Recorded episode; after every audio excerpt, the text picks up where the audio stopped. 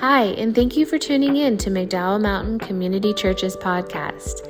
Make sure you subscribe so you can be notified when we upload our latest message. We hope the message you hear today is encouraging to you as you navigate your week. Be blessed. My wife and I have, uh, it, it's called a love, so we have a playlist that we share, and it's, the title of it is just Love. And we share love songs back and forth on this playlist. And sometimes our kids somehow get on our phone and add songs that shouldn't be on here, um, which is hilarious. This morning I was looking because I thought, oh, I can share a couple of these songs, and Gangnam Style was on here. And I'm like, and so our youngest, Charlie, I'm sure added that to the list. But um, there's songs, there's some on here that are inappropriate I can't share with you, but um, they're for my, my wife and I. Uh, your song, Elton John, is on here. You guys remember uh, your song? What a Wonderful World with Louis Armstrong.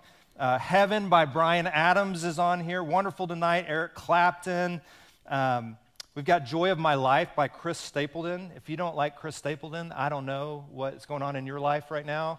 Um, but we're going to have prayer at the end of the service. Uh, Al Green is on here. Johnnyswim, Take the World is on here. Smithfield is on here. Um, and then I, like, Robin will add songs on here sometimes that I'm like, I, I don't know about that song. Like, Justin Bieber is on here, and Michael Bublé is on here. Ed Sheeran is on here. Uh, Lionel Richie, one of my favorite artists, is on here. He just has such a smooth voice. I just love it. So we have all these songs that we share back and forth, and then sometimes um, uh, there's surprise songs that show up. So, did you pick a love song? Do you have one in your mind? So, it's interesting when we start talking about love and marriage and all those kind of things. And uh, we, we all have different thoughts and emotions that come to the surface. Robin and I uh, have been married now for 25 years. Uh, we celebrated 25 years, yeah, this, this year. And I'm going to I'm to keep telling you about it because it's awesome. 25 years in, and people ask us, you know, like 25 years, what has that been like? The first year was so difficult. And it's interesting because a lot of times you think when you get married, you have a honeymoon phase for the first year. We had a come to Jesus phase the first year. And I don't know if any of you have experienced that, but be- because Robin and I were raised in very different um, homes and uh, under different ways of doing things, to bring those two things together under one roof brought with it a lot of tension. Um, I've told you before, she doesn't close cabinets or drawers. And it took me a while to understand why that is. I still don't understand why that is. Um, I have a tendency to, when I'm passionate about something, uh, I'm not yelling, but my voice gets serious. And that for her took some time to get used to um, a voice that was elevated, not yelling, but serious, like passionate about certain things. And that first year was just a, a tough year. It just was not easy. And in 25 years, I've learned that marriage is not easy. Can I get an amen from those who are married in the church? And the reality is, marriage is so much better than I ever imagined it to be. And it's so much harder than I ever imagined it to be. There is so much joy in marriage. And there's also so much um, that God wants to do in us in the marriage relationship. And so, what I want to do this morning, I want to talk about some, um, some marriage goals, but I want to, I want to, to get there, I'm going to take an interesting path. We're going to jump in the deep end for a couple minutes and talk about some theology. And the theology is going to be some deep theology and wherever you are, um, some of you are not married, you don't want to ever be married. Some of you are not married, you want to be married. Um, some of you are married, some of you have been married, You don't want to be married again. Some of you have been married. You want to be married again. There's all kinds of like across the spectrum. And I think there's something for all of us to learn in the conversation. And uh, there's some words of Jesus and some moves that Jesus pushes us toward. And here's the deal I, um, I know marriage brings up a lot of different thoughts and perspectives and emotions. I've told you, you know, freely that I come from a divorced home. And because of that, there was a lot of pain in my experience um, in my teenage years and uh, walking through that. I've talked to my parents about that. That's not a surprise to them. Um, divorce is a challenging thing. Many of you have walked through divorce, and it's painful. And so, because of that, because of our different perspectives, because of our different experiences, the conversation about marriage brings emotion. And I'm going to talk about a few things that you may disagree with. And there's some things that I'm going to share um, that you might have a different perspective on. And I want, I, one of the things I love about our church is how we can at times disagree, but be kind and loving and respectful to one another. It's one of the things I just love about this place. And so I'm going to talk about some theology and um, hopefully it will spark some conversations in your, in your groups and in your family and in your lives. And I'm going to talk about some goals of marriage that I think are really important based on that theology. And then I'm going to give you some scripture um, to maybe practice if you are married or even if you're dating. And, um, and then we'll wrap it up. How's that sound? Whew. Some of you are like, he's talking differently right now. He's serious. So um, I want to I want to jump into some theology, and to do that, I want to give you just a couple of resources uh, first and up front. So if you tune out during the deep theology part, um, these are a couple good resources to jump into. So Timothy Keller wrote uh, with his wife The Meaning of Marriage, which is a um, a deep dive into marriage. And so I'd encourage you, maybe if you are married or if you're thinking about getting married, um, this is a good book to, to read and think through what is God doing in marriage and what's important for us. And then um, this podcast, which is about 46 minutes, it's, it's John Mark Comer and Tammy Comer, his wife. Um, and he shares actually a similar story uh, with, with Tammy that, that I had with Robin, just two different cultures kind of colliding in that first year of marriage. And so he talks a little bit about that, and then he jumps into some, some deeper conversation. I would encourage you um, either with your spouse if you're married, um, to listen to that podcast or to listen to it separately and then have a good sit down conversation about it. It's just a, a, really good one. And at the end of today, I'm going to give you one other um, YouTube uh, sermon that you can maybe dig into if you want to go even deeper. Okay. So, one of the challenges of marriage when we talk about marriage is, um, and what people get so passionate about is because we have different understandings of what marriage is. We, we come to the conversation of marriage from different vantage points and ideas and thoughts. And one of the things that I think is really, really important to do is to understand and to ask the question what is marriage? And then, even deeper than that, ask the question who are we as humans? Like, what's the foundation of humanity and creation? Um, we are a Christ centered church. You know, we follow Jesus. And um, we want to be honest about what Jesus talked about and what he pointed us to. And there's a statement from Jesus when asked about divorce. Jesus made this statement. Um, he said, this is not what God had originally intended. Now, I want you to pause right there with me for a second.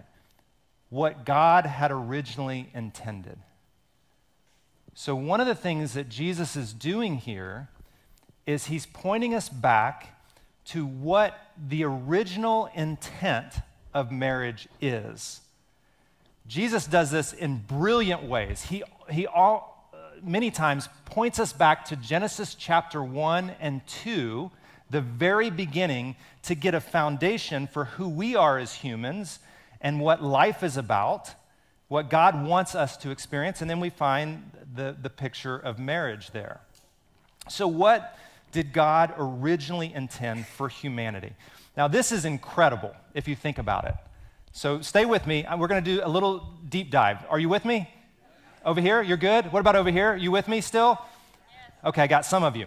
The rest of you, I'm going to try to get with me as, as we go. So you go back to the, the original, the beginning. So God created the heavens and the earth. So he goes through creation, but then there is one piece of creation that is different than the rest. So he creates the known world, the heavens and the earth, and he creates all the animals, and he creates animals with the power within them to, to procreate, to, to make more of themselves. But then he creates humanity. And the difference in humanity than the rest of everything else that he's created is humanity is created, yes, in the image of God. He creates humanity. Now, I, I don't know if you know this. We're all broken, we're all scarred, but we are created. You are created in the image of God. You, at just a really basic level, are created to reflect the image of God. You are what they call in theology, you are an image bearer of God. It's really interesting in the Ten Commandments, one of the things that God says is don't make any um, idols that represent me. And you would might be asked the question, well, what's wrong with like a little statue that maybe would make me think of God? And he said, well, I've already created images that are to reflect me. That's you. Isn't that cool? Look at, look at the person next to you, even if you don't know him. Oh, not that person, the other side created in the image of God. You are created in the image of God. Now, stay with me. You're created in the image of God. God creates one humanity. And then he does something amazing. He says, It's not good for this humanity to live by itself. So I'm going to take from that one and make it two. And we have names for them in Genesis chapter 1 and 2. They are Adam and Eve. So you have one humanity who then becomes two, Adam and Eve. They are created in the image of God. Now, stay with me. This is where it gets really interesting. Some of you will really like this. As image bearers of God, when the, the one that has become two, when it becomes one again, what happens?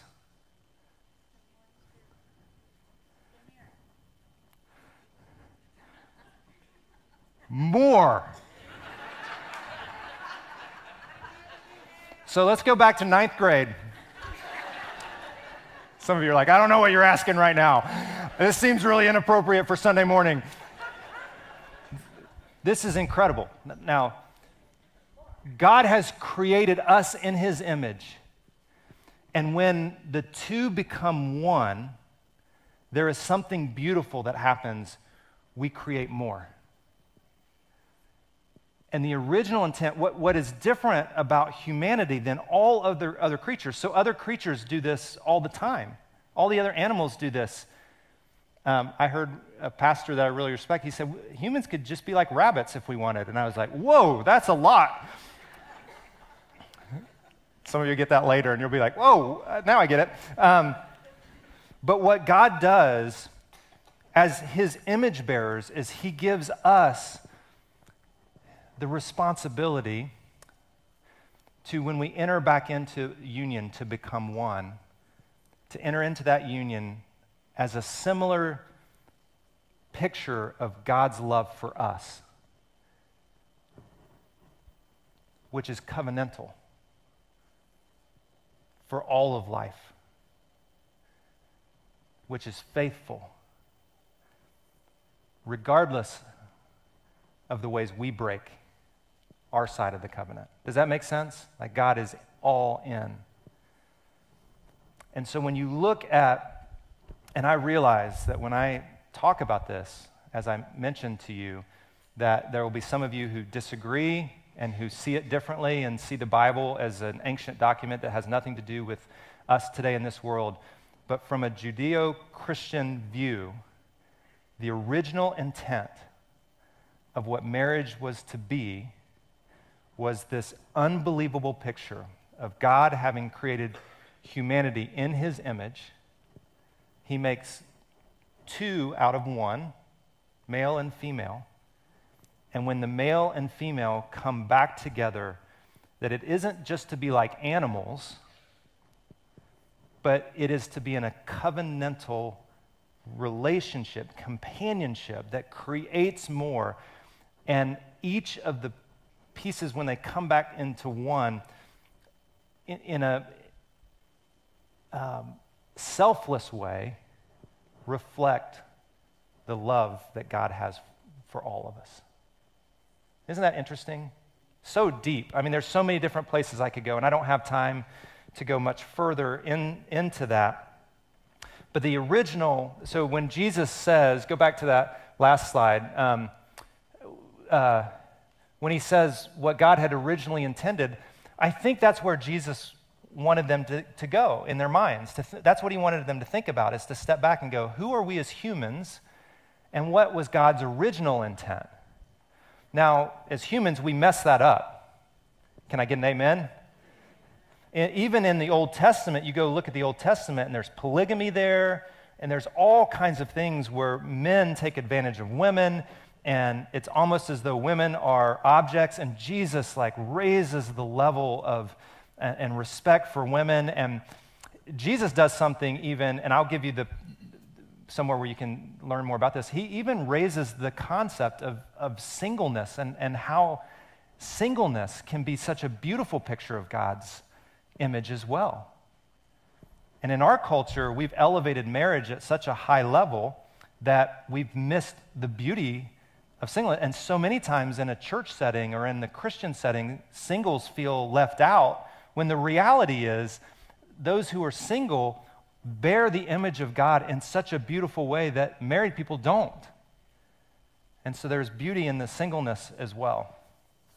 So, um, the, back to the original intent, like this is now, if you don't have a, a Judeo Christian viewpoint, then we may be starting from different places when we talk about marriage and different perspectives, totally. And it's why you see people in our culture so passionate and don't understand why others can't see their view is because we're just starting on different, in different books, potentially, different pages. Um, if you have a, a, a, Darwinian or humanist type view of the world, so it's a worldview, um, if you have this view, then the idea is to simply survive and experience happiness in the world. That, that's the goal, is to just survive and to be happy. Um, it's actually built into our understanding in, in the United States. Um, everyone has the opportunity for life, liberty, and the pursuit of happiness. And this, there's a Darwinian view, a, a humanist view of, as a human, what I'm to do is to simply survive, thrive, and experience as much happiness as I can. And in that view, in that understanding, in that worldview, um, marriage really doesn't make a lot of sense. Because marriage feels like a constraint. What God originally intended to be a beautiful picture of covenant, faithful love, um, to others might look like that doesn't even make any sense because it keeps me from thriving and being happy. Does that, does that make sense at some level? It's why sometimes there's some intense debate about that. So, covenantal love. Now, um, we could, I could do a whole series on just that. Understanding the two becoming one, becoming many, and how this is, uh, is what God originally intended, and then how that plays out in life. Now, we know the two becoming one, I already mentioned this, can be extremely difficult and challenging. Come on. If you've been married more than three days, you know that's true. And so, what are some like goals that, that, that can, can move us towards what God's original intent is? And so, I want to give you just a few thoughts that um, marriage, one of the goals of marriage is to understand it and also practice it as a covenant, not a contract. And a lot of times in, um, in premarital counseling or counseling, this comes up. And let me just say, like, we all understand contracts. You uh, have been conditioned to understand what a contract is. A contract, in a contract, you are uh, one of the parties, you are to protect yourself as much as you can. So if the other person doesn't fulfill their end of the bargain, you have a way out, right? That's what a contract is. But in God's original intent, so again, I'm talking about original the, the idea, the concept was a covenant, which means you are all in regardless of what happens on the other side. Now, that sounds crazy to us. Just be honest. That sounds crazy. How about you guys be honest? That sounds crazy, does it not? Like, really? Like, I am all in, even though, like, what if this? What if this? What if this? Well, um, Jesus talks about that at, at, at one point, but the idea and the foundation of marriage is a covenant, lifelong, not a contract that you can get out of. And I think we, at some level, have moved marriage in our understanding, and we're all guilty of this, to that it's more contractual. And so if there's a point at which I fall out of love, then that's my out. And we have all kinds of reasons why we might say that. Um, and I know there's a lot that goes into, I'm not like making light of divorce. I, am really not. I understand the pain of it. Um, I understand the, the pain of betrayal and all those different pieces. When we go back to the original intent, it was covenant. So you're with me, right? Now, built on that, so the next goal, built on the idea that this is a covenant, all in, lifelong, nothing to walk away from because I'm like I'm committed. The second one is a companionship, not simply romanticized gratification. And I, um, I wrote this phrase down. Uh, there's a book that Eugene Peterson wrote years ago called A Long Obedience in the Same Direction. And I, for some reason, I thought of that phrase, but in the context of marriage, I thought, marriage is a, is a long walk in the same direction. Like we're, we're on a lifelong walk together in the same direction. And um, we might have to walk around a cactus, we might step on a burr. We, we might have some issues along the way, but it's a long walk in the same direction with someone else. And here's what I believe to be true about our current culture. And listen, I was raised in it, and it's important for us to be honest about it. We were raised and are continuing to be raised in a culture that magnifies, and, and just to be completely transparent, sexual gratification. That's what we're raised in. And we're raised to believe that that gratification is the pinnacle of relationships. And it's not. As good as that can be, it is not the pinnacle of relationships, nor is it what God wanted us to experience as the pinnacle of relationships. But you cannot look at the world around us and not begin to see how we have elevated that part of marriage to be so very important and be the thing that everyone is moving towards and wants to move towards. And the idea that I can get that gratification and I don't even know why marriage is important, like all that, we're wrapped up into that. And the, the last hundred years, the, the television, um, I'm going to sound like an old man just for a second. Uh, the television, the cell phones, social media, is painting a picture, and we buy into it. I buy into it that the most important part of marriage is that my needs are gratified, like that there is gratification because it's a need that I have, so I should get what I need to have. And that is what marriage is, is where my needs are met. And the reality of what God created was more for us to experience the incredible joy and beauty of lifelong companionship. And I'll tell you this um, there can be some really good stuff on that side of things in the right context, but nothing can compare. And you know this to be true. Like you might not want to admit it, but you know it to be true that there is something about deep friendship and companionship with a lifelong person that does not go away that you can experience when you are committed to one another. That companionship. That's what God saw. I believe that's what he saw in marriage was a covenant that led to a companionship. And, um, and then the third uh, marriage goal that I would say is so important is sacrificial, not self serving. Now, um, if Robin were standing here, she probably uh, wouldn't say this in the same way, but that's dangerous. Some of our most difficult moments in marriage are built around my selfishness. Me, Matt. And some of the most challenging, passionate conversations we've had, you can read in that fights, are because I'm a selfish human being.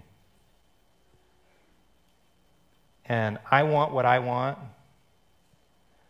and I have needs, and if she's not meeting them, I need to tell you about that. Let me tell you what you're not doing for me. Does this sound familiar to anyone else? Am I alone in this counseling session? like selfishness. And I get it. Those needs are real, those desires are real.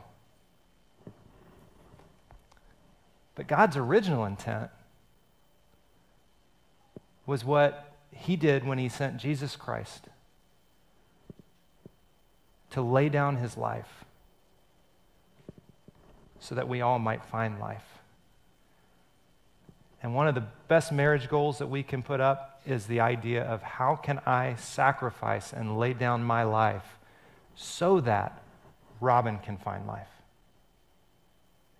And what's interesting about that is when both of you have that as a marriage goal, you both begin to experience a joy and a fulfillment in life that you cannot experience when one or the other is, is selfish. Now, I, I, I know when I talk about these things, it might even, like, you might be a married couple in the room right now, and you might have fought all the way to church, and you're like, I told you, like, because that's the reality of life is we have these struggles on, on regular basis, on a regular basis. But it's why it's so important to be on the same page and have some goals that hold us together. Tim Keller says this. I, I, I, this is from the book. So if you want just a preview of the book, you don't even have to buy the book. Here it is, right here. In any relationship, there will be frightening spells in which your feelings of love dry up. I don't feel like I'm in love anymore. And when that happens, you must remember that the essence of marriage is that it is a covenant, a commitment, a promise of future love. I love that idea of a future love. Like I've, I've committed to a future love with you. So, what do you do? That's the question, right? What do you do when you're all out of love? I don't remember the rest of the song, but all of a sudden it just hit my mind. Um, so, what do you do? What do you do when it, you don't feel like you're in love? Well, Tim offers this suggestion. You do the acts of love despite your lack of feeling. You may not feel tender, sympathetic, and eager to please, but in your actions, you must be tender, understanding, forgiving, and helpful. And if you do that, as time goes on, you will not only get through the dry spells, but they will become less frequent and deep. And you'll be more constant in your feelings. In other words, sometimes you have to act yourself back into feeling. You do what you've committed to. And when you constantly do what you've committed to, the covenant, to sacrifice for the good of the other, that when you constantly do that, what Tim has seen and experienced over the course of his life and as a pastor was that when you do that, you find that you don't have as frequent those feelings or as deep those feelings of being out of love. So, the scripture, and you're going to walk through this in your, I'm going to do this quickly, but you're going to do this in your journal this week. So, if you don't have a journal, pick one up because I want you to tackle this this week. Um, in Philippians chapter 2, now let me be really clear. Paul was not writing to uh, married couples right here, he was writing to the church. So he's writing to all of us. So all of us can take something here. Um, but I want those of you who are married to see this in the context of marriage because I think it's just a beautiful practice to move us towards that covenantal um, companionship that is sacrificial. So he begins with this Are your hearts tender and compassionate? Now, what's so interesting about this phrase and why I picked this little piece to walk through this week um, are your hearts tender and compassionate? Look at what Jesus says when he's in the conversation about divorce with the Pharisees. Um, Jesus replied, Moses permitted divorce only as a concession. A concession to what? your hard hearts. There's something about a heart that has been hardened toward another person. And when they have this conversation about divorce, Jesus points to this idea of um, how those hard hearts lead us in different paths that may not match with what God originally intended. And so then back to Philippians, um, Jesus is, is at, or uh, Paul is writing, Are your hearts tender and compassionate? So it begins in the heart. There's some heart pieces here that you have to have that tender and compassionate heart, then make me truly happy by agree wholeheartedly with each other, love one another, and work together with one mind and one purpose. Get on the same page. This is a covenant, not a contract. This is about long term companionship, not just about my sexual needs being met. And, and this is something that I'm going to sacrifice for. I'm not just going to look to myself and my own needs. So, like, get on the same page, work together. And then he goes on um, don't be selfish. Crazy how that comes out here.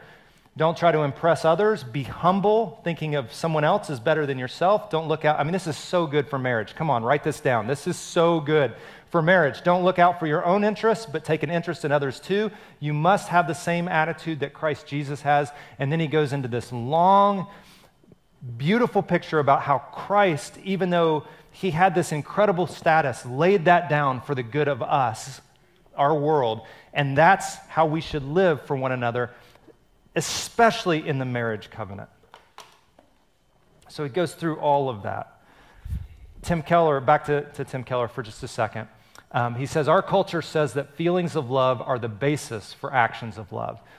That might be true at some point, that there's some feelings of love, and so that becomes a basis for the actions of love. Um, but it is truer to say that actions of love can lead consistently to feelings of love. So he, he just turns that around and offers the suggestion that if you're feeling all out of love, that you should actually do the acts of love, be tender and compassionate and humble and forgiving. Like, do those things consistently, and you might find that the feelings begin to follow the feelings begin to follow, what we practice. Um, just some, some practical goals. So, some things to say this week, maybe, uh, in, in a marriage. Number one, this may seem really silly, but Robin and I have been doing this for years now. When we get into tense moments, to remind each other hey, hey, hey, we're on the same team. We're on the same team. We may disagree with how to raise kids or how to spend money or what to do with our free time, but we're on the same like we're on the same team. We we ultimately want the same thing. We might not agree how to get there. So number one, we're on the same team. Number two, this is from an old TV show, um, some counseling that happened on this old TV show. I see you, like I'm watching. I see you. I hear you, and I am here for you. Those things really, really important. I see you, I hear you, I'm, I'm here for you, uh, I, I'm with you. I'm here for you and I will love you. That's the sacrificial part. I'm here for you, like I'm in this for you, and I'll love you. Um, I mentioned that maybe near the end I'd give you, if you want to deep dive, so I've touched on what both John Mark Comer talks about, what Tim Keller talks about, but Tim Mackie is one of my, he's a guy that I look up to, a scholar, the one who started the Bible Project. He has a sermon that's floating out there um, from years ago that takes this and, and he does 50 minutes or 60 minutes on this whole thing. And so if you want to hear that, if you want to dig into that, you can email me and I'll send you a direct link, matt at mcdowell.church, or you can search for Tim Mackie. This is in YouTube. Tim Mackie, um, Jesus, marriage, and sex. That sounds really weird, but I think that's it. And you'll find it. But you can just email me, matt at mcdowell.church, and I'll send you a link. Okay. So, God is the God of covenantal love. He's with you for life, which means there's nothing that you can do that would cause God to turn his back and walk away from you. God will not do that. There are moments when we talk about sensitive subjects where we feel um, we've missed the mark or we're ashamed because we're not good at that or man i've made a mess of this or i don't know what to do with that. Um, and this might be one of those moments where you feel kind of the weight of some things and i want you to know that um, god is not a god of shame He's actually the God of forgiveness.